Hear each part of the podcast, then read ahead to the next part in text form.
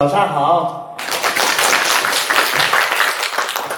今天这个玩家故事会呢，我们要感谢翡翠王朝给我们建立了这么一个新的，在现代的形势下出现的一种活动。这个活动呢，在从古时候来说有没有有？以前呢，这个翡翠行业，每个行业大的行业，钟表行业都有一种叫做斗宝会。那么以前的那个过程呢，在解放前，在茶馆里头，那么那个六十五六十岁的老头，大家喝一杯茶，然后呢，就从包里头。慢慢的掏出来一件东西，大家的眼睛呢就一下子就集中到那个地方了。哇，什么东西？看到他在那里手一抖一抖的，把那个破纸一张张打开，哦，露出一个非常绿的一个小青蛙来。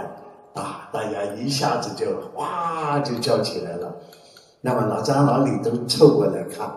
那个时候呢，看完了啊，另外一个人又不声不响的，又不出气，又把他的一个另外那个小烟火包掏出来，里边是一个非常漂亮的满绿的那个烟嘴。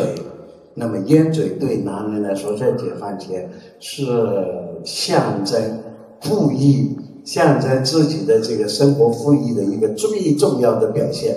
男人以前的那个老头在外面在茶馆里边，唯一的一件事情就是看他你的那个烟嘴、呃烟杆是什么东西。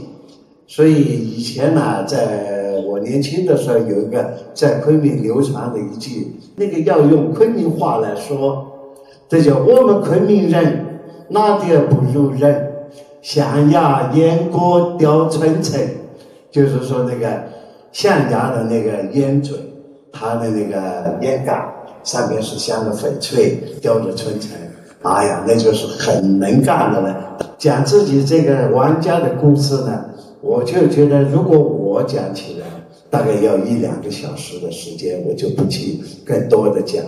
那么，如果大家以后感兴趣的话，我会来分享我们从事珠宝这个行业的苦乐。